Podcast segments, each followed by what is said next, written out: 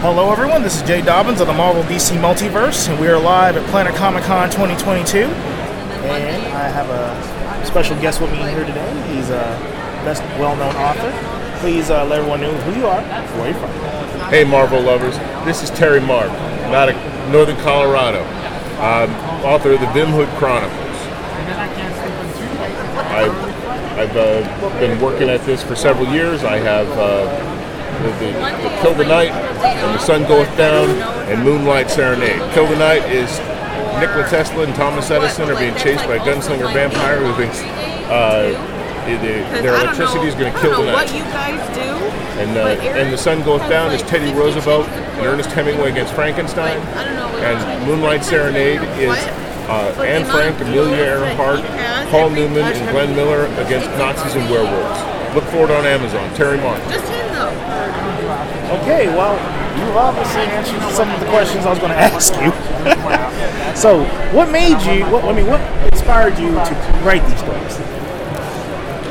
I've, I've been I'm a lover of been writing for you know since I was a kid since I was about 12 years old written stories um, I really I'm sure obsessed with too, research and I love steampunk and so I was looking for a way uh, you know format and I came up with Nikola Tesla and Thomas Edison uh, and the vampire and it sort of grew into a gunslinger and a vampire and the story kind of fleshed itself out and the more I built and researched the more I realized I loved it and I went on to research uh, Teddy Roosevelt and Ernest Hemingway in, in 19 in World War One, and all the things that come together, and Moonlight Serenade, and all the things that come together to make that make it work. So it's historically as accurate. Obviously, you, Amelia Earhart didn't survive, and Frank never really escaped the you know the attic, but I have them do that, and from the timeline from then forward, how they meet and all work together.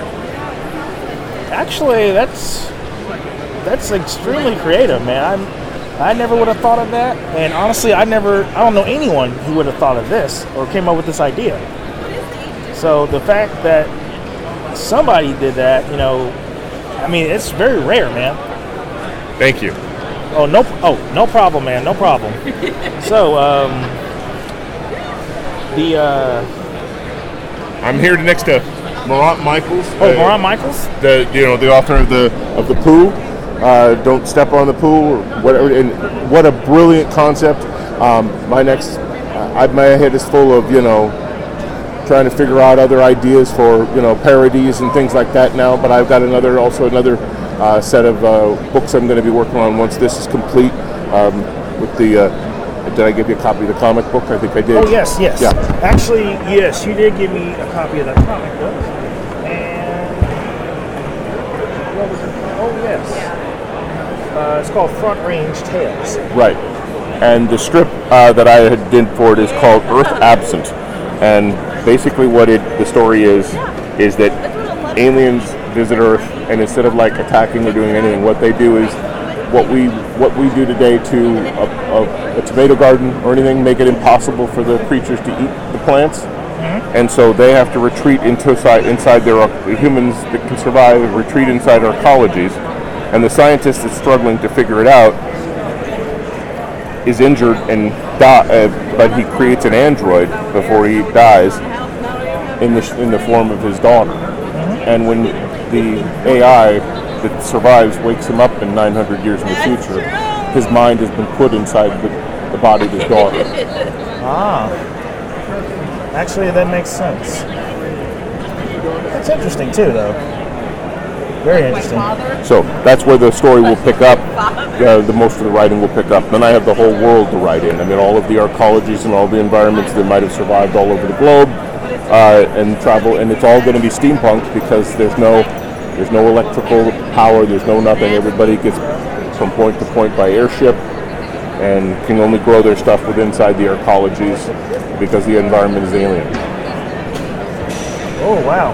Yeah, these, yeah, a lot of uh, a lot of a a lot of listeners are definitely gonna learn something today in this episode. Because this this this uh, this author here has done a lot of research, knows the history, and then you know creates a story of his own.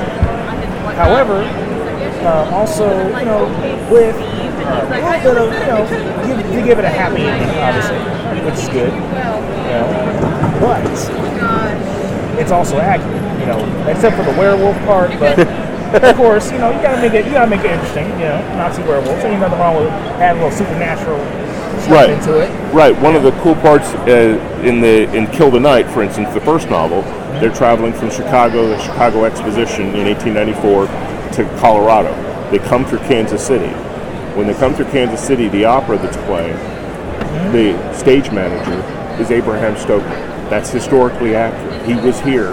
Bram Stoker was here in Kansas City as a stage manager at the opera five years before he ever wrote Dracula. So I have him meet the vampire.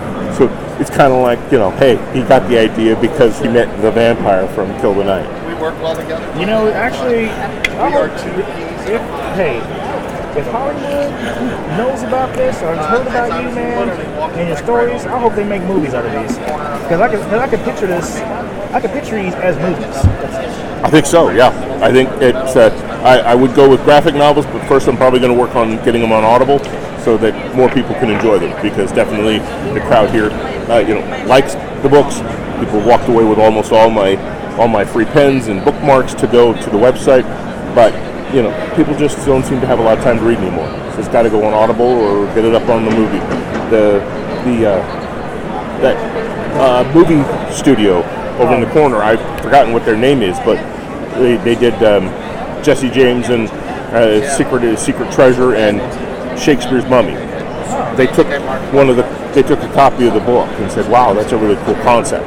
Now, I don't know, you know, I don't have the money to fund that kind of thing at this point, but they would. It's definitely up somebody's alley. Well, I hope they do it, and I hope you guys check it out, man, for sure.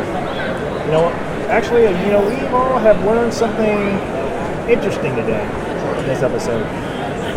So, and you know, this guy here, I'm, I'm very happy and very honored to even be able to interview him. You know, Thank you. so no problem. Thank you very much for your time. All right, you have a good evening, and come on out tomorrow. Uh, come stop by booth 2012. All right, I'll try my best. Uh, actually, you know, as usual, I didn't make any promises, but however, I did promise you I was going to see you again today, which here we are. All right, my friend. Thank you you. take care. Oh, no problem. Thank you. And uh, that, that concludes this interview. Feel free to visit us like us on Facebook. We're available on iTunes, Google Play Music app, Spotify, and of course YouTube.